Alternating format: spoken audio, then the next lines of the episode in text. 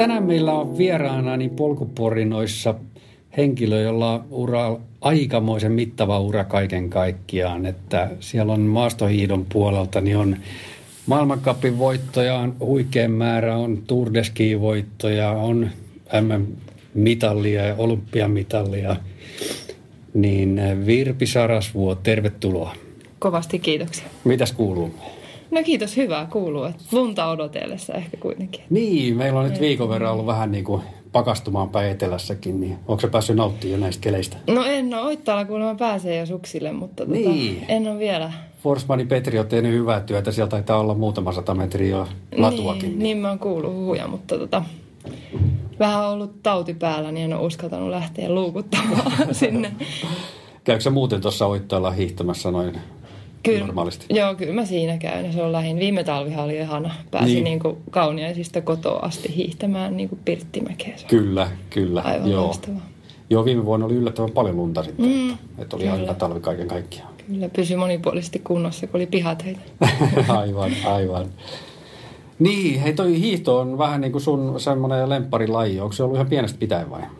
No kyllä mä oon kuullut, että olinko mä kolme tai neljä, kun joulupukki toi sukset ja heti olisi pitänyt päästä samana iltana sinne sysipimeään Kangasniemen maisemaan hiihtämään, mutta kai mä jouduin seuraavaa aamua kuitenkin odottamaan. Okei, okay. onko se pysynyt tavallaan sit ohjelmassa sen, sen tota jouluaaton jälkeen vai? No kyllä se on, että ehkä se nyt sitten selittyy osaltaan siitä ajan kuvasta, että ei silloin kun maalla asuttiin Kangasniemellä 20 kilometriä jopa Kangasniemen hirveästä isosta keskustastakin, niin ei siellä tietenkään se lajikirjokaan ollut kauhean mittava. Ja, ja tota, sitten se, meillä oli vahva seura näiden perinteisten lajien yleisurheiluhiihto ja suunnistus ympärillä. Ja, ja sitten sieltä kolmikosta se, sit ne lajivalinnat aika lailla kaikilta piti löytyä. Joo, joo. Miksi sitten tavallaan just hiihto niistä kolmesta lajista?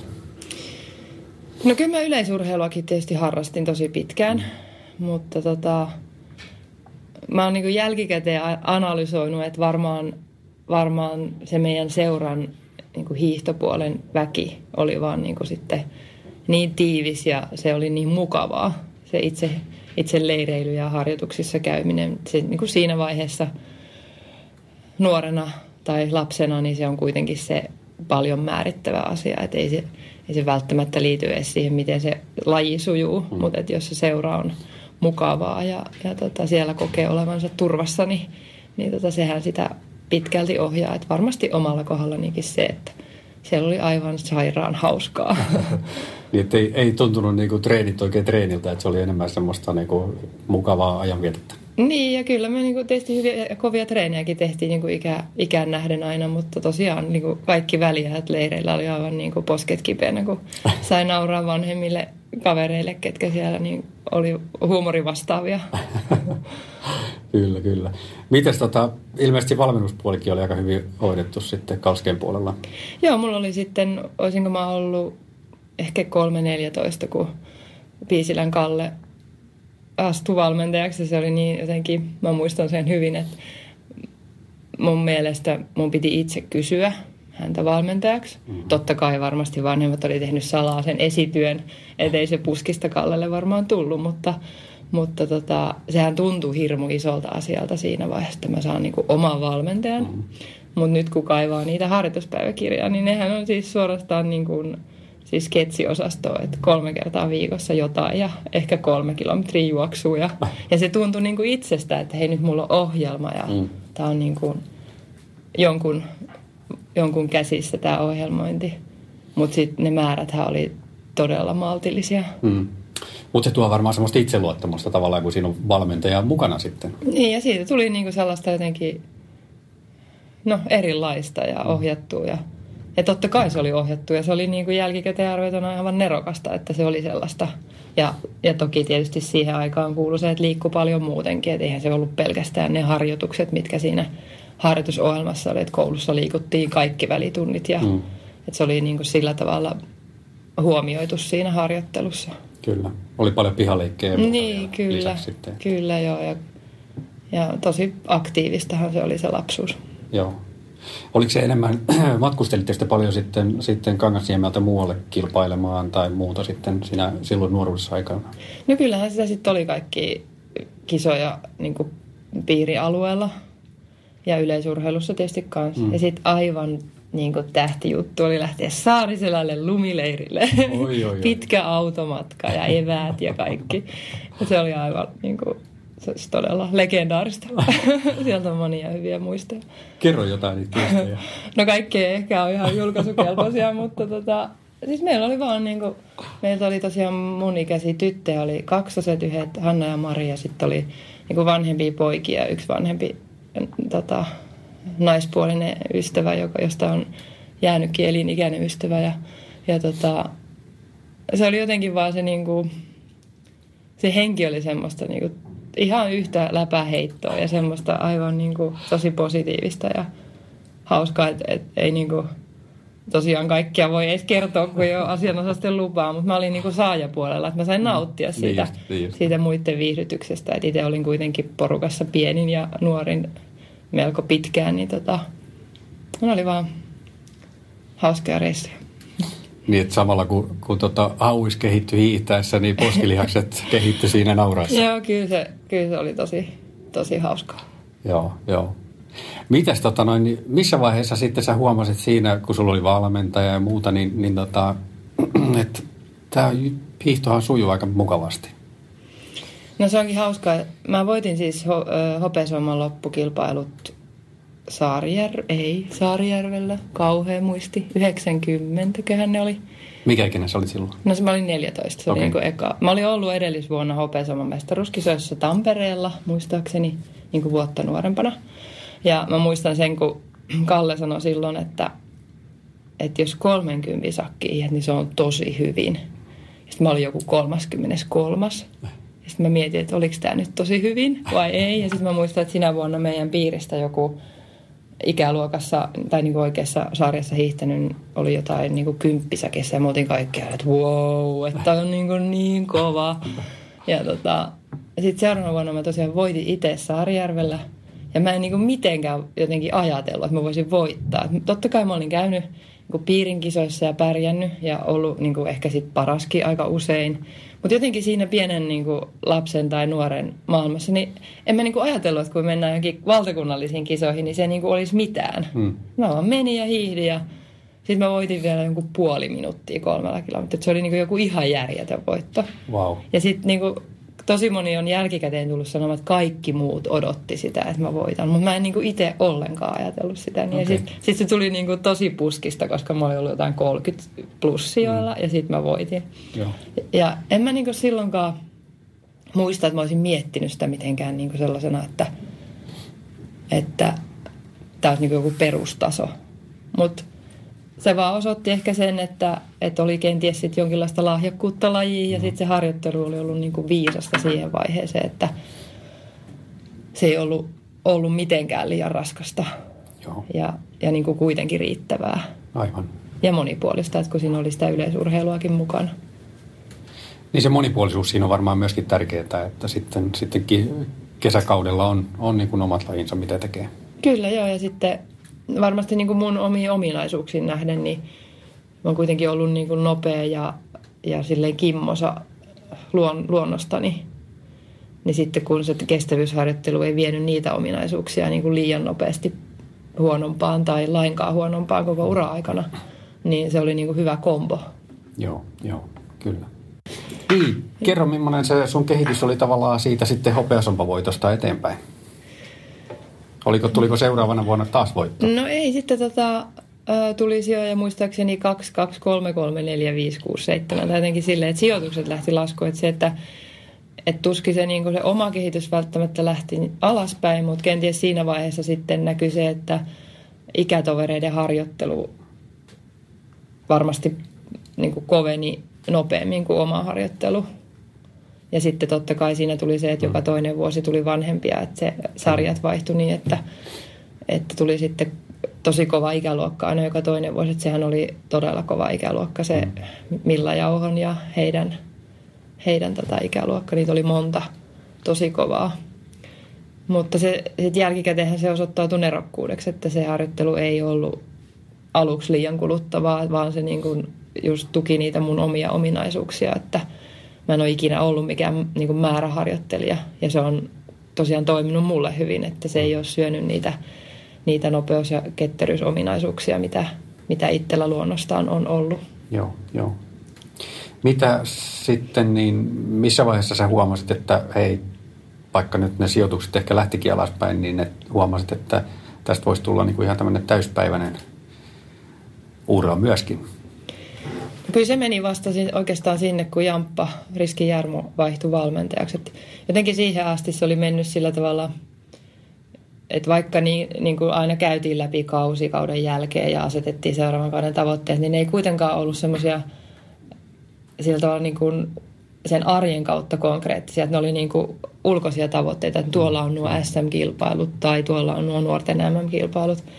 Ja se ei ollut varmasti niin kuin kenenkään huonoutta, että se oli vaan niin kuin sellaista, että sitä ei niin kuin älynnyt, että se pitäisi kääntää se kehä jotenkin, jotenkin niin kuin toisinpäin. Ja, ja sitten siinä kaikessa jotain hyvääkin, niin siinä oli semmoinen onnettomuus, että mä liukastuin tuolla Vuokatissa viimeisellä leirin lenkillä ja jalka meni tosi huonosti. Niin kuin, siis meni poikki monesta kohtaa ja kehräsluusta lähti palaa ja nivelsiteet meni, että se meni niin kuin totaalisesti huonoon kuntoon, netisti ilmastuna. Ja, ja sitten tota, se oli niin kuin just loppukesä, eli että niin kuin se kovin harjoituskausi tavallaan jäi sitten väliin.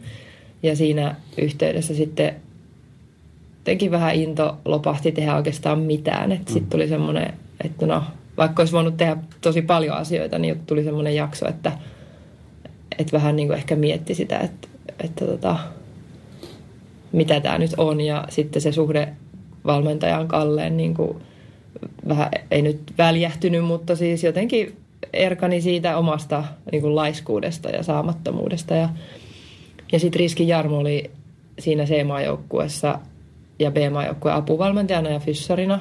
Ja sitten hän asui Jyväskylässä, jossa minäkin. Mm. Ja hän alkoi sitten sitä kuntouttaa sitä nilkkaa niin kuin tavallaan sen maajoukkueen roolin näkökulmasta, kun hän oli fyssarina. Joo. Ja siinä yhteydessä tuli sitten puheeksi, että hän voisi kenties alkaa myös valmentaa. Okay.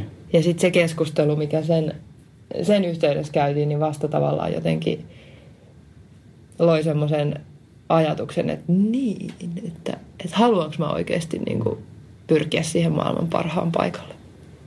Niin siinä vaiheessa kuitenkin sitten siellä on, on kouluun meneillään mm. ja sitten ehkä ammattiin valmistumista ja tämmöistä. Mm. Näin tavallaan siellä on monta, monta niin kuin trackia päällä, niin Kuinka vaikea se on lähteä niin kuin niiden, niiden, niiden välillä valitsemaan sitten?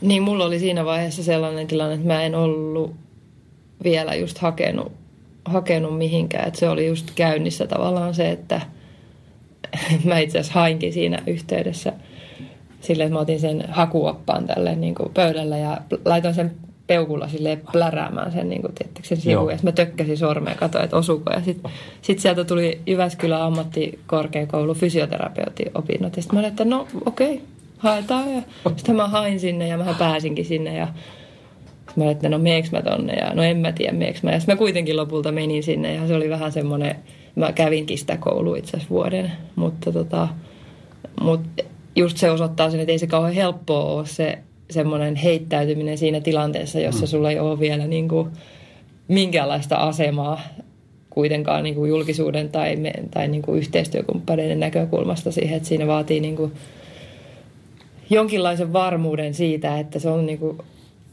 tää, turvallista mm. taloudellisesti ja, ja muuten. Että kyllä tota, itsekin kävin sitä kamppailua siinä, että hain sinne kouluun ja, ja sitten kuitenkin niin kuin aika nopeasti ymmärsin, että ei se toimi, että se on pakko valita.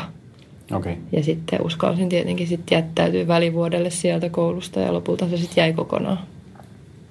Oliko sinulla siinä vaiheessa sitten jotain yhteistyökumppaneita, joiden tavallaan turvissa pystyt tekemään sen hyppäyksen? No kyllä mä sain tietenkin tosi iso avun Kangasniemeltä, että mm. mulla oli siellä yksi jouko, joka, joka auttoi sitten, tai oli auttanut jo aikaisemmin tietenkin niin kuin yhteistyökumppaneiden äh, kanssa muistaakseni taisi olla itse asiassa niin, niin päin, että tota oli, oli yksi yhteistyökumppaneista ja sitten sitten siihen rakennettiin sellainen tiimi, jonka avulla sitä pystyi jatkaa. Ja mä olin kuitenkin pysynyt niissä maajoukkueissa, vaikka se niin kuin numero siinä sijoituksen edessä S-onkin, oli laskenut, niin mä en ollut kuitenkaan niin kuin jäänyt silleen ulkopuolelle, että mä olin aina valmennusryhmissä ollut.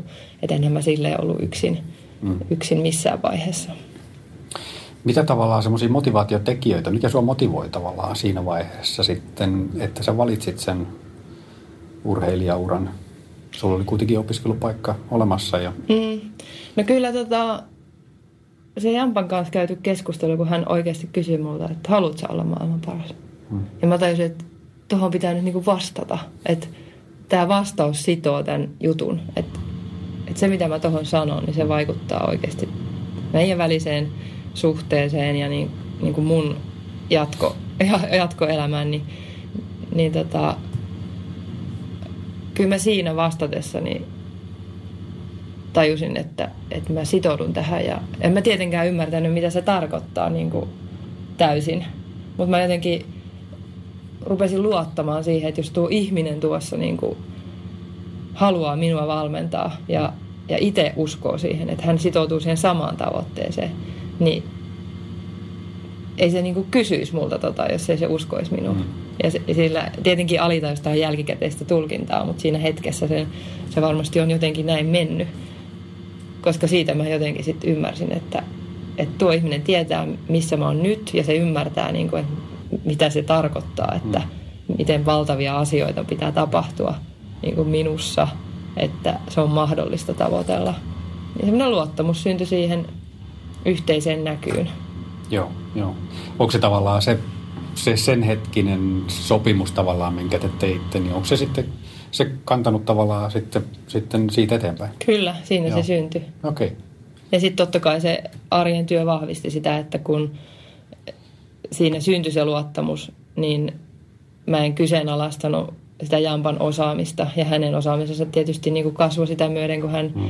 hän tutustui siihen, miten se hänen valmennusfilosofiansa minussa ta- tapahtuu. Kyllä. Ja sitten hän oppi niin kuin tietämään niitä vasteita, miten, miten ne minussa, minussa parhaiten toimii, että mikä harjoitus tekee minkäkinlaisen reaktion ja ja totta kai sitä matkaa mentiin sillä tavalla portaita yhdessä ylöspäin. Joo.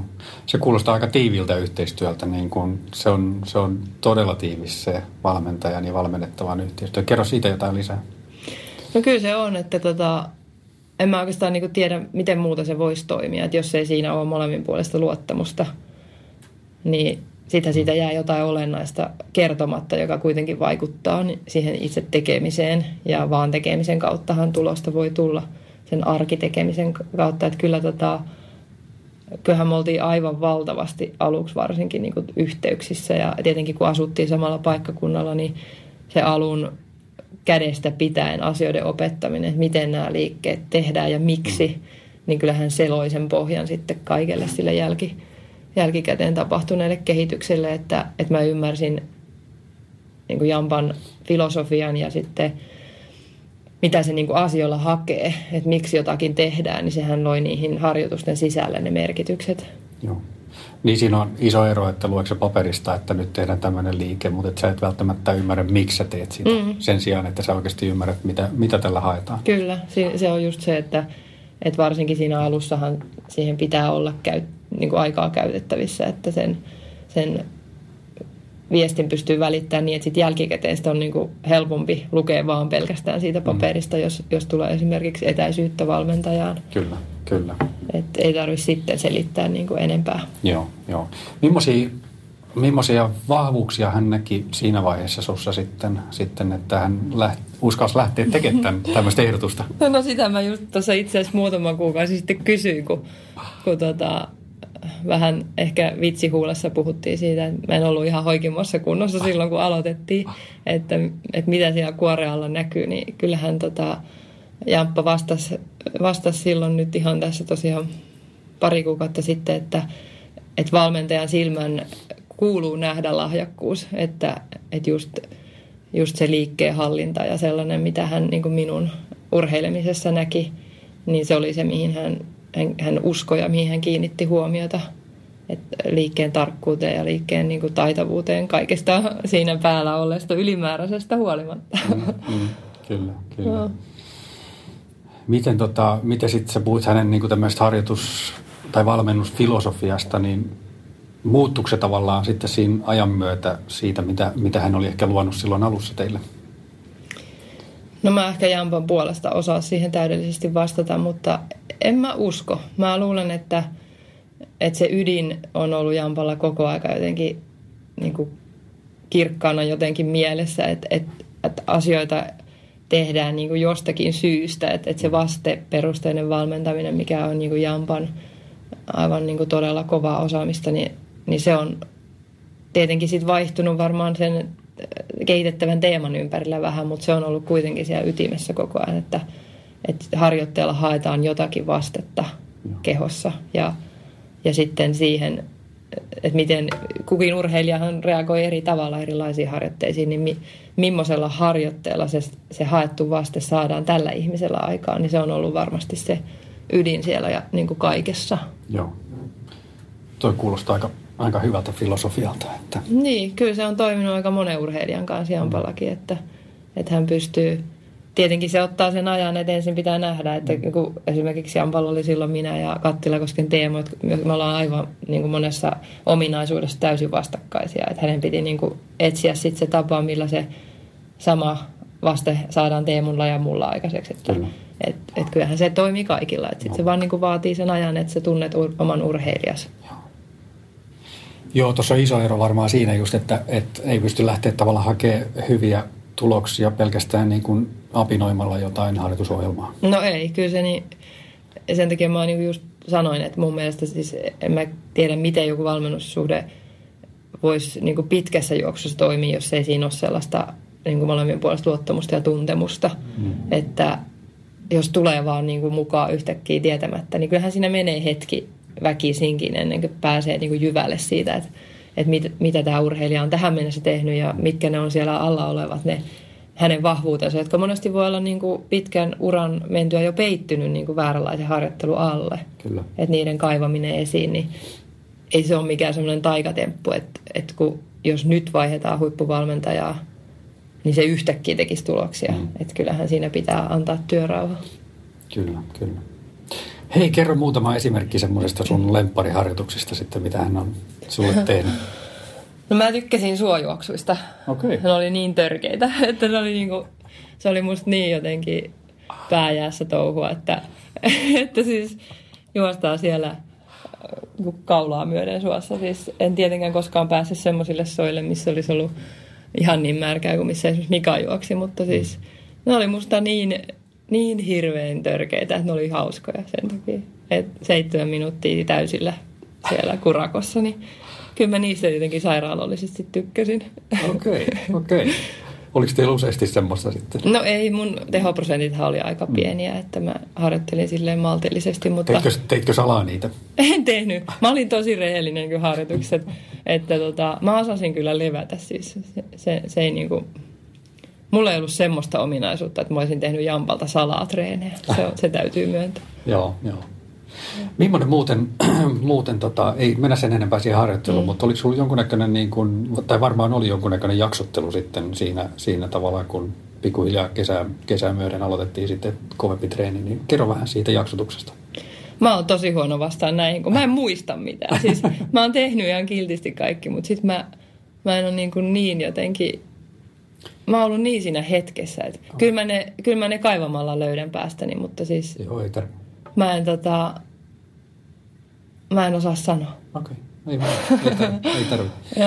yksi yksi tota noin, niin mielenkiintoinen asia varmaan, mitä, mitä tekin olette käyttänyt, niin on sitten tämä henkinen valmennus. Hmm. Kerro jotain siitä. Millaisia, oliko teillä jotain menetelmiä tai muita, joita te käytitte? No mä en kyllä Jampan aikana oikeastaan tota, semmoista ta- kokenut tarvitsevani. Että mulle siinä vaiheessa oli tärkeintä se, että, että mä tiesin, mitä, mikä on meidän yhteinen tavoite niin kuin kullekin kaudelle. Ja sitten kun mä saavutin sen harjoittelun kautta, niin mä aloin itse uskoa siihen, että mä mm. pystyn siihen. Ja sitä kautta mä en niin kuin siinä vaiheessa enää kokenut, että mä tarvin semmoista henkistä valmennusta. Että mulle se oli, henkinen valmennus oli sitä, että mä olin niin kuin fyysisesti hyvässä kunnossa ja asiat on kunnossa ja mä luotan siihen meidän tapaan tehdä. Mutta totta kai meillä oli silloin niin kuin nuorten ryhmissä ja siellä, niin Liukkosen Jarmo, joka kävi leireillä ja silloin harjoiteltiin niin kuin rentoutusharjoituksia ja semmoisia. Sitä kautta niin kuin opeteltiin sitä niin kuin mielenhallintaa ja kehonhallintaa. Et tosi vaikea erottaa niitä sitten, että mikä mm. sen, sen rooli on ollut niin kuin uralla. Mutta mä en sitten kyllä myöhemmin en kokenut. Mä, mä koin sen jopa toisinpäin, että sitten kun mä olin löytänyt itselleni toimivan tavan, että mä saan sen, mä saan sen itseluottamuksen rakennettua siitä omaa fysiikkaan luottamisesta, niin sitten mä koin sen jopa vähän häiritseväksi, että joku tuli niinku kisa-aamuna silleen, jes Virpi, tämä on sun juttu ja tämä on sun päivä, niin mä olin vähän silleen tyrsk, että, että mua se niinku, mä en tarvinnut sitä. Ja mulle se oli jopa semmoinen niinku hivenen huvittava asia. Se oli ulkoa päin tuleva täysin irrallinen yritys nostattaa mun sisäistä itsetuntoa, joka ei liittynyt mun arjessa niin kuin mihinkään. Et mä en saanut siitä lainkaan otetta. Eli sulla tavallaan riitti se, että sun itseluottamus oli niiden treenien kautta mm. ja sä tiesit tavallaan olevassa hyvässä kunnossa, Kyllä. että se riitti sulle, että niin. siinä lähtöviivalla Kyllä. pystyt katsoa niin kanssakilpailijoita, että joo, Kyllä. tänään on hyvä päivä. Just näin. Ja totta kai se rakentui pikkuhiljaa, että eihän se syntynyt mm. niin kuin eka hetkessä, vaan siis just sen kautta, että – et ensin tehtiin tavoite, että olisi kiva, jos pääsisi sinne maailmankapiin. Mutta se tarkoittaa sitä, että sun pitää olla Suomessa tässä porukassa, että sä oot siinä joukkueessa. Ja sitten kun sen sai, niin sitten uskoo, että hei, tämä tuotti sen tuloksen, mitä haettiin. Ja sitten seuraava askel ja niin poispäin. Siitähän se rakentuu. Niin. Ja, saa, ja siitä, että saa niinku rauhassa olla tyytyväinen – ja nauttia siitä, mikä ei ole julkisesti mitään kenellekään. Että jos sä pääset maailmankapin joukkueeseen, niin eihän se ole mikään semmoinen, että Turulla ja toreilla tavataan, vaan se oli niin kuin henkilökohtainen kokemus siitä onnistumisesta. Kyllä, kyllä. Hei, tuohon väliin mä nappaan semmoisen, tota noin niin, mastohiihto on Suomessa ihan niin kuin älyttömän isossa roolissa urheilulajien suhteen, niin tota, ja siellä pyörivät ihmiset on tietysti myöskin julkisuuden henkilöitä, niin millaisia tavallaan niin kuin semmoisia, miten sä oot kokenut sen? Onko sulla ollut jotain niin kuin tämmöisiä mm, asioita tai menetelmiä, millä sä oot pystynyt hallitsemaan tavallaan sitä isoa julkisuutta, mikä tässä on pyörinyt kuitenkin sun ammattilaisuuden aikana? Tarpeeksi hyvät muurit. Hmm. En, mä en ole niin kuin, mä en ole siis seurannut itsestäni käytävää keskustelua lainkaan. Et se on ollut niin kuin mun suojautumiskeino – jotenkin luontevasti alusta asti. että mä, mä jotenkin hyvin varhain siinä vaiheessa, kun se kiinnostus alkoi kasvaa, niin tajusin sen, että, että monet jutut, mitä, mitä silloin aluksi näki, niin ei ne liity siihen, mitä minä oon tai kuka minä oon, vaan siihen, että minusta halutaan tehdä jonkinlainen kuva. Ja sitten hyvin nopeasti siitä irtautuminen on mun mielestä tosi tervettä, että ei ala katsoa itteensä niin kuin niiden juttujen kautta, mitä susta kirjoitetaan. Että parhaimmillaankin jos ajattelee, että, että susta tehdään juttu mm. ja sä siinä hetkessä yrität vastata mahdollisimman niin kuin rehellisesti ja realistisesti käsityksestä, it, it, käsityksestä, mikä sulla on itsestäsi. Ja sitten toinen ihminen kuuntelee sen. Ja sitten riski siihen, että hän ymmärtää sut väärin on aika suuri. Mm versus sitten, että jos hänelle ei ole tällaista nauhuria, hänelle ei ole niin mahdollisuutta tarkistaa sitä juttua.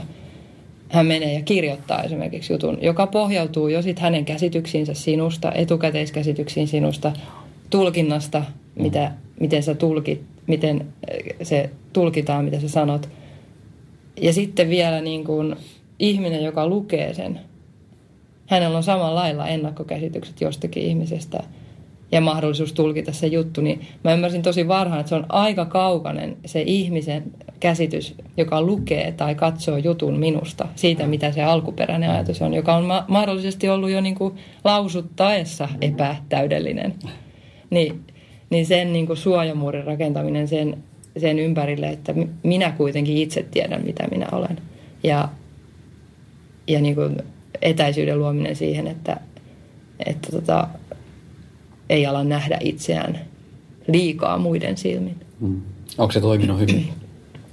No kyllä mä mielestäni aika täyspäinen on tänä päivänä. Ja niin kuin sillä tavalla aika, aika tota realis, realistinen omien vahvuuksien ja puutteiden suhteen, että, että kyllä mä tota, koen onnistuneeni siinä niin kuin itseni suojelemisessa.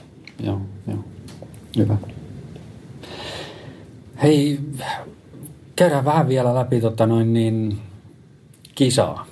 itse kisasuoritusta, niin kerro tavallaan siitä, siitä semmoisesta fokuksesta tai kuin keskittynyt sä oot tavallaan siinä kisatilanteessa. Siinähän on kuitenkin sitten, ehkä sun täytyy ottaa huomioon jotain, sä saat väliaikoja tai muuta sitten, mm. ehkä sun täytyy tavallaan, tavallaan se et pysty kokonaan poissulkemaan sitä ympäristöä, mutta kerro tavallaan siitä kisatilanteesta, millainen se on niin kuin, mitä siellä päästä tapahtuu siinä? No mulle se oli tota,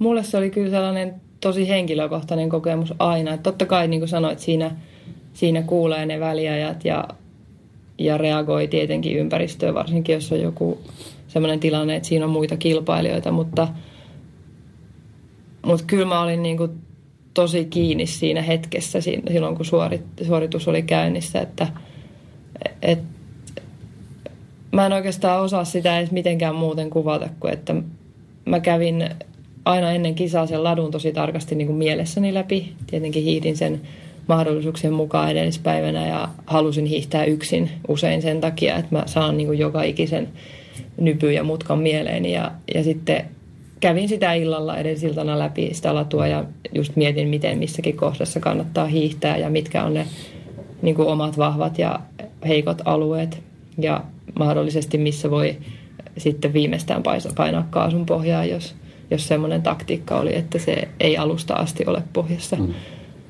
Ja tota, sitten, sitten se oli vaan niinku sen suunnitelman luovaa toteuttamista, että ei siihen tietenkään koskaan hirttäytynyt sillä tavalla, että jos matkalla tulee joku tilanne, niin sit se olisi niinku paniikki, jos ei sitä alkuperäistä suunnitelmaa voi toteuttaa, mutta niin kuin hyvin tiedetään, niin hyvä valmistautuminen antaa mahdollisuuden luoville ratkaisuille sitten siinä itse hetkessä. Mm. Mutta mulle se oli hyvin, hyvin tiivis ja henkilökohtainen kokemus. Joo.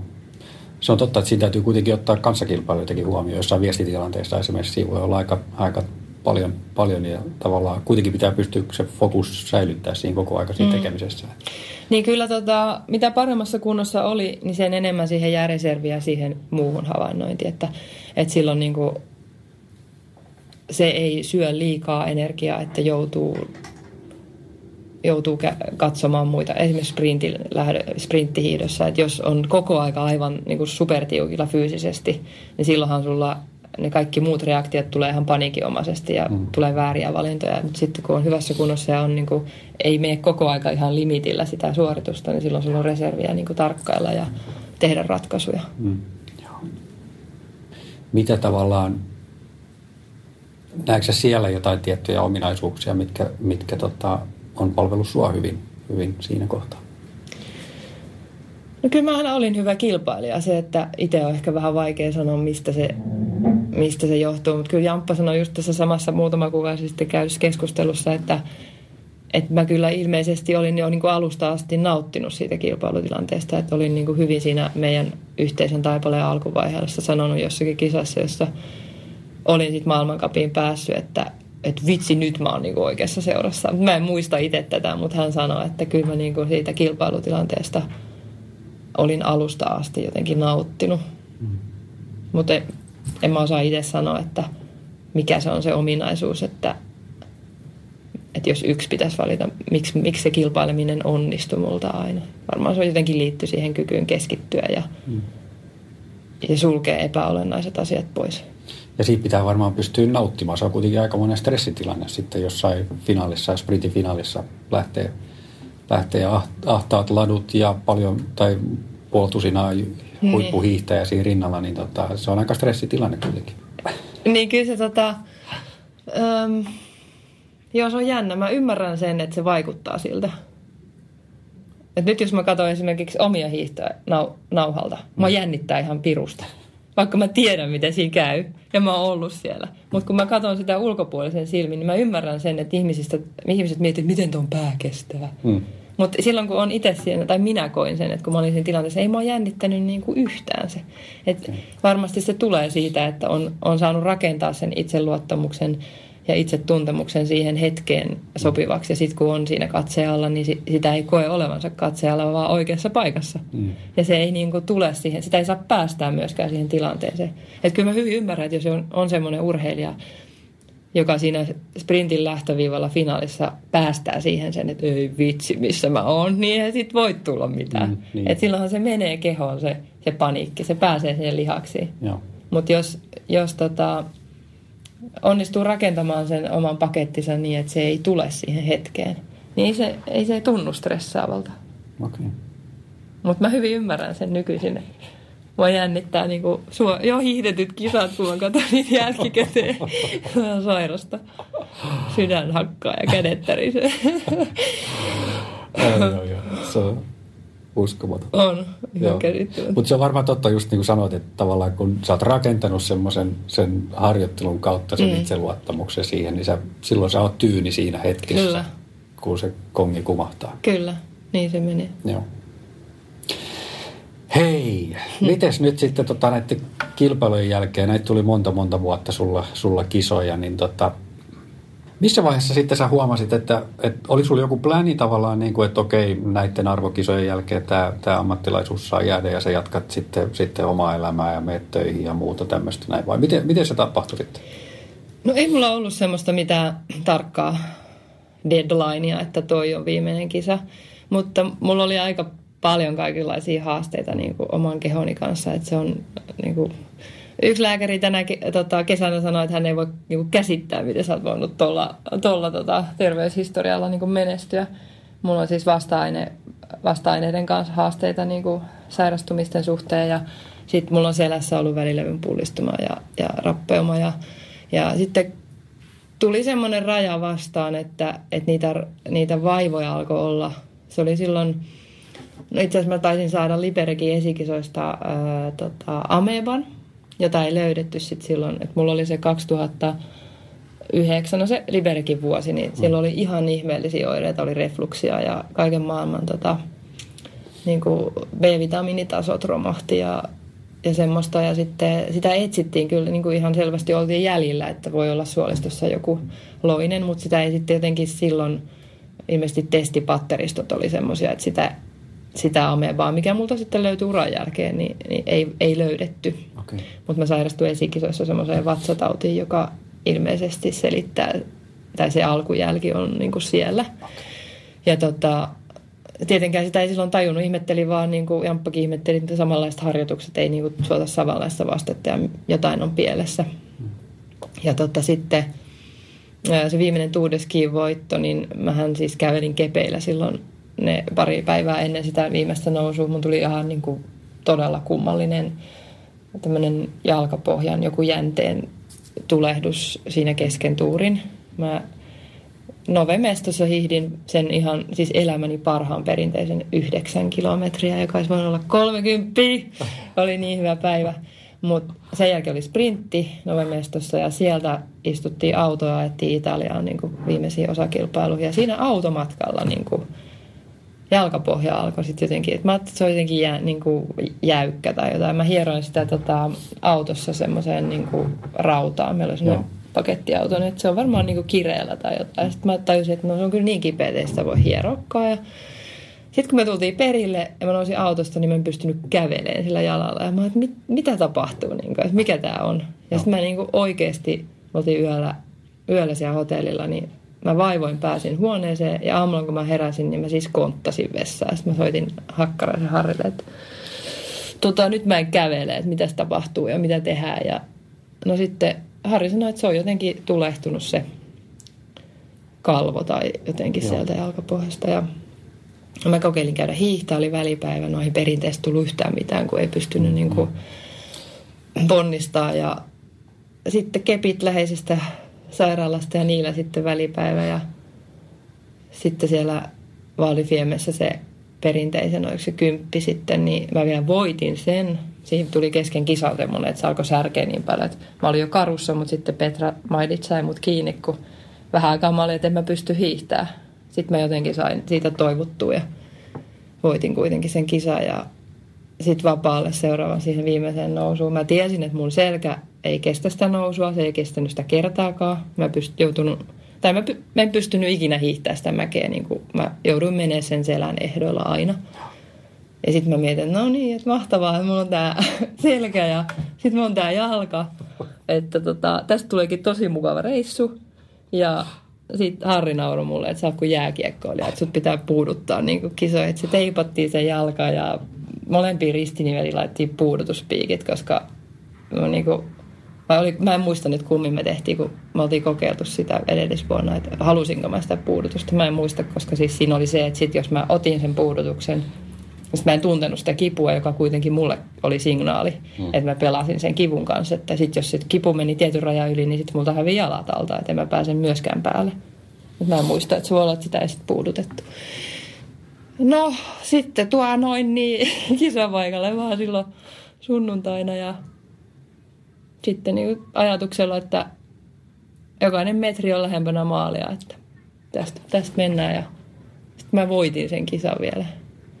Ja se oli niin kuin viimeinen semmoinen kisa, missä, okei, okay, no ei se nyt mitään nautinto todellakaan ollut, mm.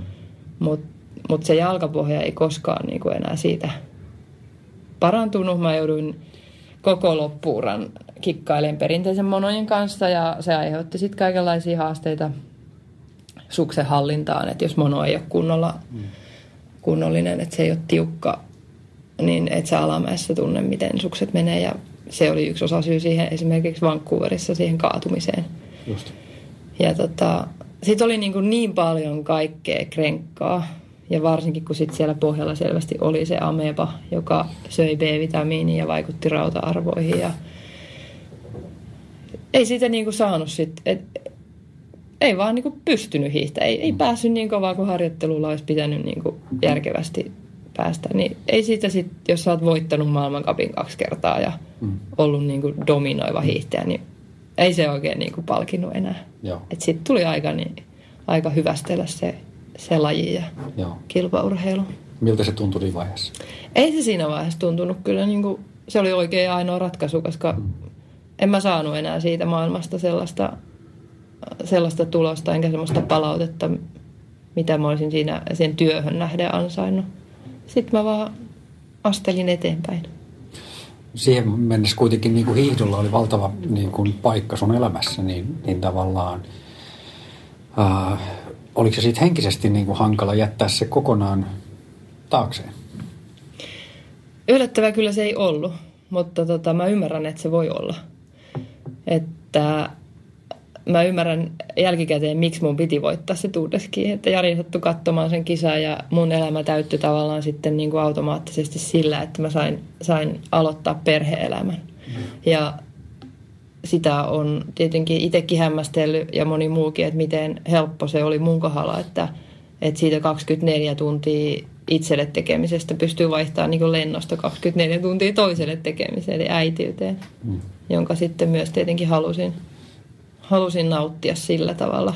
Mutta tietenkin se on silleen, mä ymmärrän sen, että se voi olla hankalaa, koska esimerkiksi hiihdossa tai no missä tahansa muussa, niin kun sä viimeisen kerran yrität sen maaliviivan, niin seuraavana aamuna sua ei enää määrittele se, se urheileminen. Et kun siihen asti mm. ei sitä niinku myöskään ymmärrä, että millainen muutos se on.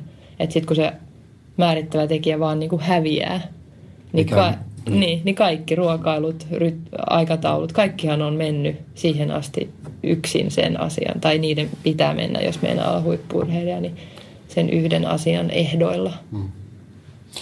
Se on totta, se oli hyvin sanottu, kun sä sanot, että, että se urheilu niin kuin määrittelee sut. Mm. Niin tavallaan jos sulla ei ole mitään muita asioita, jotka määrittelee sua, niin silloin, silloin se voi olla vähän tyhjyä Kyllä. Sen, sen jälkeen. Ja sitten se on semmoinen asia, että siihen on tosi vaikea varautua siis sillä tavalla, koska sitä ei voi ymmärtää etukäteen. Ja sitten varsinkin kun meillä ei mun mielestä Suomessa ole sellaista semmoista järjestelmää, joka esimerkiksi mahdollistaisi helposti opiskelun yhdistämisen urheilemiseen. Että, että olisi semmo, oikeasti semmoinen järjestelmä, joka ymmärtää niin sen urheilemisen vaatimukset mm. huipputasolla.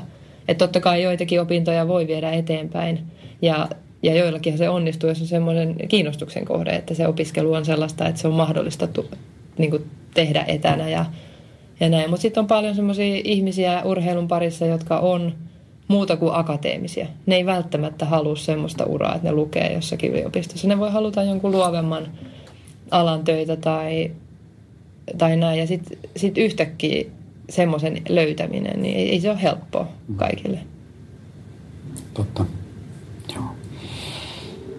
Sulla oli sitten tavallaan se perheelämä, joka niin kuin alkoi siitä, kun sä tulit maalilinjan yli, niin, niin tota, se on täyttänyt sun elämää. Kerro siitä jotain. No, jos haluat. Niin, se on siellä raja toisella puolella. Kyllä mä yleisesti voin siitä sanoa, että kyllä tota, tietenkään mä en millään tavalla ajatellut, että, että välttämättä niin kuin äitiys onnistuisi napsusta. En, en, mistä semmoisen voi tietää, sehän on lahja. Mutta tota, ja olin totta kai ajatellut, että, että niin kuin annan itselleni sen, ainakin sen yhden vuoden aikaa mm. käydä ne vuoden ajat, tutustua niihin, niin kuin mitä ne normaali ihmisille tarkoittaa. Mutta sitten tosi nopeasti kävikin niin, että, että tuli raskaaksi ja, ja tota, sain, sain iloita äitiydestä jo sitten niin kuin seuraavana, seuraavana vuonna. Ja siis se oli ihanaa. Mm. Siis todellakin niin kuin antautua täysillä siihen, että, että voi niin kuin olla äiti, että siihen ei liity mitään muita, siis mitään paineita, että se on niin kuin sitä, sitä äitiyttä parhaillaan. Ja siis en, mä, mä päätin silloin, että mä haluan, jos se on mahdollista, niin olla, olla lasten kanssa sen kolme vuotta siihen asti, kun ne menee sitten hoitoon ja pidän sitä hyvänä ratkaisuna Joo. Me, omalla kohdallani. Niin just. Miten sitten niin tota, sen äitiyden ohessa tai sen jälkeen sitten, niin, tai okei, okay, ei sen jälkeen voi sanoa, mutta, tota, mutta sen äitiyden ohessa sitten, niin tota, onko se jatkanut niitä, niitä fyssarin opintoja sitten? En, siinähän kävi niin, että, että Jyväskylän ammattikorkeakoulu, joka mainosti itseään yliopistomaiseksi, niin nehän ei sitten antanut välivuosia mulle enää. Mä kaksi sain ja sitten piti päättää, että okay. in or out. Ja mä sitten sanoin, että moikka. En mä jatkanut niitä. Tota, mä oon tehnyt yrittäjänä töitä Mä kävin tuolla Kuortaneella äh, valmentajan ammattitutkinnon. Ja sitten on ollut tosi mielenkiintoisia semmoisia projektiluontoisia töitä, että mä olin siellä Ylellä asiantuntijana muutaman vuoden. Ja... Niin onko se siellä nyt tänä talvena vielä? Ei, mä en ollut viime talvena okay. enää. Mä olin Lahden MM-kisoihin asti. Okay. Ja sitten jotenkin, jotenkin se on kuitenkin viikonlopputyötä ja semmoista ja pienet lapset, niin mä ajattelin, että ehkä ehkä nyt on aika mennä mieluummin lauantaina hiihtämään, kuin katsoa televisiosta kilpailuja tai olla niitä kommentoimassa.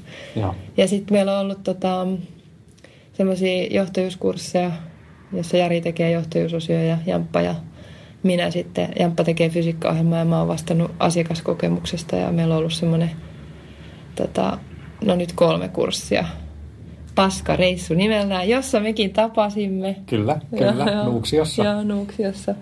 Ja tota, niitä on nyt ollut tosiaan tässä viimeiset pari vuotta. Okei, okay, kerro hei siitä jotain lisää. Joo, meillä on siis tosiaan tämmöinen tämmöinen tota, paskareissu nimeltään oleva kurssi, jossa tota, johtajia kokonaisvaltaisesti valmennetaan.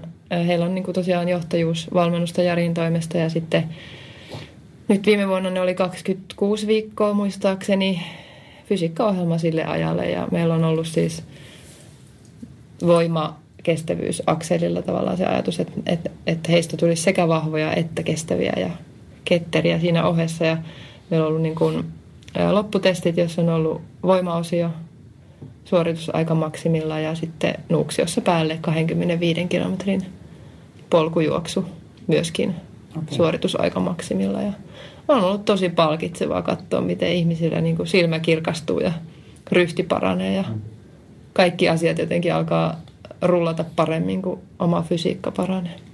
Puoli vuotta on kuitenkin aika pitkä aika sillä siinä ehtii jo tulla tuloksia. No kyllä se on ollut, että siis kaikki on mennyt eteenpäin, että osa on päässyt standardi, standardeihin silleen, että ovat diplominsa ansainneet ja sitten kaikki on kyllä parantanut totta kai juoksua, mutta mm. tota, aika, aika silleen monipuolista väkeä ollut, että osalla on tietenkin ollut myöskin liian kovat ne standardit, että ei ole ollut mielekästäkään tavoitella niitä ja osa on pystynyt melkein lähtökuopissa jo niihin, että, Joo. että on ollut monipuolista väkeä kyllä.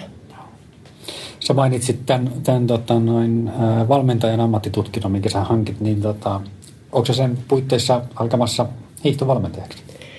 No en mä, en, mä, en mä ainakaan vielä ole jotenkin, jotenkin löytänyt. Se ehkä on enemmän tämmöinen henkilökohtaisten intohimojen kysymys, että niin kuin hyvin huomasit, että mä en muista esimerkiksi omia harjoitusrytmityksiä, niin mä en ole ollut ehkä riittävän kiinnostunut siitä, siitä valmentajan näkökulmasta silloin oma urani aikana, että mä oon niin hetken lapsi, että mä oon paneutunut siihen urheilijan rooliin, että mä en ole sitä samalla tavalla imennyt itseeni. Totta kai se tieto on minussa, niin. mä en sitä kiistä, mutta siis on semmoisia urheilijoita, jotka on niinku sairaalollisen kiinnostuneita siitä harjoittelusta silloin uransakin aikana, että ne pystyy tänä päivänä unissaan sanomaan, että millainen rytmitys ja montako tehoprosentti, mikä on tehoprosentti. Mutta tota, mä menin sinne niinku vähän uteliaana siitä, että, että syttyykö siellä valmentajan ammattitutkinnolla niinku semmoinen intohimo siihen valmentamiseen ja sitten totta kai sen porukan takia aivan loistava mm. mahdollisuus nähdä muiden lajien entisiä huippuurheilijoita. että siellä oli kuitenkin 12 entistä huippuurheilijaa ja osa nykyisiäkin. Ja, ja se oli tosi mielenkiintoinen, mutta en mä ole vielä ehkä, ehkä siinä vaiheessa, että, että mä haluaisin ottaa niin kuin vastuun, vastuulleni jonkun valmentamisen, kun mä en ole tehnyt sitä tarpeeksi. Mä ehkä asetan itselleni niin kuin jampankin syystä ja ansiosta valmentaja titteliin semmoisia ominaisuuksia, että mä katson niin ylöspäin – hyviä valmentajia, että mä en, en koe voivani vielä itse sanoa olevani valmentaja. Joo. Mutta sulla on ihan valtava tavallaan se tausta ja mm. se tieto siellä, että vaikka sä oot ehkä elänytkin siinä hetkessä silloin siinä mm. hiihtopuolella, niin, niin tota, voisi hyvin kuvitella, että, että ainakin ehkä jotain juniorisarjoja mm. sarjoissa pyöriviä tota, hiihtäjiä tai, tai muita kestävyyslajin mm. harrastajia, ne pystyisivät hyvinkin varmaan valmentamaan. Kyllä joo, en mä sitä epäile. Mä sanoinkin, se liittyy varmasti enemmän siihen, että, että tota, mä myös tunnen itseni, että, että jos mä päättäisin ruveta nyt valmentaa, niin mä tiedän, että sit se veisi mut kokonaan. Okay. Et nyt on kuitenkin, on hyvin töitä, on kivoja töitä ja, ja sit mä oon kuitenkin edelleen se äiti. Että mä yritän etsiä sellaista tasapainoa perheen ja työn välillä, että, että mä ehkä myös vähän varon antamasta itseäni mihinkään semmoiseen, mikä imasis mut vastaavalla tavalla kuin urheiluaikana. Ja sitten mä saan kuitenkin esimerkiksi mentoroida, mm. joka on niin kuin aivan mahtavaa. Siis mä rakastan sitä. Mä, niin kuin siinä mä ymmärrän, että, että kuinka paljon on annettavaa nykyisille urheilijoille siitä omasta urasta. Että sitä pitäisi mun mielestä Suomessa olla enemmän. Hei, kerro siitä lisää. No siis musta se on aivan loistavaa, että jos, jos on urheilija, joka... Tai mä koen sen niin, että jos on urheilija, joka soittaa, niin mulla ei ole mitään hätää siinä tilanteessa. Mä tiedän, mä varmuudella tiedän, että kun mä oon käynyt sen uran läpi, niin mä löydän sille ihmiselle ratkaisuja siihen hetkeen, että mä niinku osaan auttaa häntä. Hänen ei tarvi nähdä sitä koko näkyä, mutta kun mä näen sen. Mm. Mä näen, niinku, miten se ura yleensä menee ja mitä siinä voi tulla vastaan. Ja jotenkin mulla on tosi niinku varma olo niissä hetkissä, kun mä, mä yhtä aikaa ymmärrän, että, hän, että urheilija ei välttämättä näe. Silloin nyt se hetki ja se ongelma ja se voi olla ihan törkeen pieni, mutta se on hänelle niin kuin todella suuri. Ja sitten pystyy tavallaan siitä perspektiivistä nähden asettamaan sitä vähän oikeampaa asentoon siinä urheilijahetkessä, jotta siitä ei muodostu ongelma siis isompi kuin se on nyt ja auttamaan eteenpäin, niin se on todella palkitsevaa. Ja sitten varsinkin, jos on semmoinen urheilija, joka – luottaa siihen, että hei, nyt jos tuo ihminen sanoo näin, niin mun kannattaa uskoa. Sitten jos on sellainen urheilija, joka ei, ei oikeasti niin kuin pysähdy ajattelemaan, että tuossa voi olla joku pointti, niin sitten se on täysin turhaa. Kyllä. Musta tuntuu, että tuon tyyppiselle mentoroinnille olisi huomattavasti enemmän kysyntää kuin sitten ihan puhtaasti fysiikkavalmentajille. Mä oon samaa mieltä, mutta siinä on joku sellainen ihme hygienia syy, että sitä ei tehdä. En mä tiedä mikä se on, mutta mä oon ihan samaa, mä oon ihan varma, mä oon samaa mieltä, että mä oon ihan varma, että joka ikinen urheilija hyötyisi siitä, että ne saa niin kuin pallotella sitä luottamuksella sitä omaa tilannettaan jonkun mm. ulkopuolisen kanssa, joka on ollut aikanaan urheilija. Sitä on vaikea, en mäkään silloin oma ura-aikana tajunnut, että millainen se näkymä on sitten, kun se ura on takana. Mm. Et että miten oikeasti ne asiat asettuu ihan eri tavalla niin kuin omiin lokeroihinsa ja, ja miten ne kirkastuu. Että se ei ole enää semmoinen 15 vuoden pötkö, vaan se on niin kuin selvä, selvä kirkas näkymä. Joo. Hei, missä me nähdään Virpi nyt sitten niin kuin sanotaan tuommoisella kolmen, viiden vuoden perspektiivillä? On sen mentorointi, coachi? Suomen hiihtomaan joukkueessa. no, niin. Sinne, jotenkin sinne varmaan pitäisi sitten päästä, mutta tota, en, en tiedä, se, se on kyllä kivaa työtä. Siitä mä nautin. Ja kyllä mä nautin noista, noista meidän projektiluontoisista tota, kursseista. Siinä on niin, niin ihmisten iholla ja sitten toi on valtava hieno ollut nähdä, että kun ihmiset itse sanallistaa sen, että fysiikan parantuminen näkyy työelämässä. Mm. Että ne oikeasti saa kiinni siitä liikunnan tuomasta lisäelementistä. Niin se on, se on myös tosi palkitsevaa. Mutta kyllä mä, mä, en, mä en nyt suostu sitoutumaan vielä mihinkään, missä mä oon kolmen tai viiden vuoden päästä. Että mä oon jotenkin sellaisessa murrosvaiheessa nyt, että, että se alkaa tislautua tavallaan se, että mitä en halua tehdä pois siitä, mit, mitkä niin kuin jää jäljelle. Okei. Okay.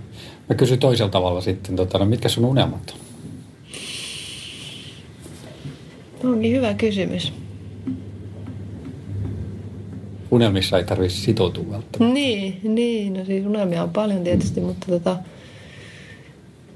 kyllä mä tietysti unelmoin siitä, että mä, mä saan niin kuin tosiaan tislattua sen oman osaamisen semmoiseen muotoon, että, että sitten sen tekeminen tuottaa samanlaista mielihyvää, tai no ei se varmaan koskaan pysty tuottamaan urheilun kaltaista mielihyvää, näin mua on varoteltu, mm. mutta, mutta että se itse työ palkitsisi niin, että sit olisi kiva tehdä ja sitten se tuottaisi, tuottaisi vastapuolelle yhtä lailla arvoa, niin, niin kyllä, kyllä semmoinen olisi kiva, että se niin kuin, kun on urheilijana tottunut fokusoimaan yhteen asiaan, niin, mm. niin tämän tavallisen ä, lainausmerkeissä elämän haasteet siitä, että se on pirstaloista se elämä, niin, niin että se vähän vähenisi ja se selkeytyisi se oma työrooli niin kuin vielä enemmän kuin mitä se nyt on. Mä menen pikkasen vielä taaksepäin. Totta, no mä törmäsin tämmöiseen, sä oot pitänyt joskus myöskin tämmöistä hiihtokoulua ihan tämmöisille natiaisille. Se kuulostaa myös Onko? Joo, mä löysin jonkun semmoisen video, videopätkän jostain, tota noin, niin olisikohan se ollut Ylen arkistoista. Eihän, Joo. siis on vai? Kauheeta milloin? En mä muista. Siitä on kyllä, mä en muista milloin se oli kuvattu, 2000. Siis pienille lapsille? Joo. Miten mä voin ja se, on, se oli vielä niin kuin sillä brändätty, niin kuin, että Virpi Kuitusen hiihtokoulu. Okei, mä en muista tämmöistä kauhean. Vähän samantyyppisesti kuin, tota, kuin Teemu Selänteen Niin, tarkoitatko se tähän, tätä Rovaniemellä ollut? Se voi olla. Aa, niin mä ajattelin, mä niin kuin mielisin ihan hiihtokoulu. Meillä oli jo Rovaniemellä semmoinen tota, tapahtuma, joo, mutta siis se oli silloin... Siitä joo, on varmaan siitä on, kyllä, siitä on kyllä aikaa. Jamppa oli silloin Rovaniemellä töissä, joo. Mutta semmoisen mä oon kyllä, semmoisessa mä olin mukana, joo. joo. Kyllä. Se oli kivan näköistä. Joo, oli se hauskaa ja lapset on niin jotenkin auki aina kaikille, mm. niin se on, se on palkitsevaa kyllä kanssa. Kiitos Virvi tosi paljon tästä haastattelusta. Kiitos itsellesi.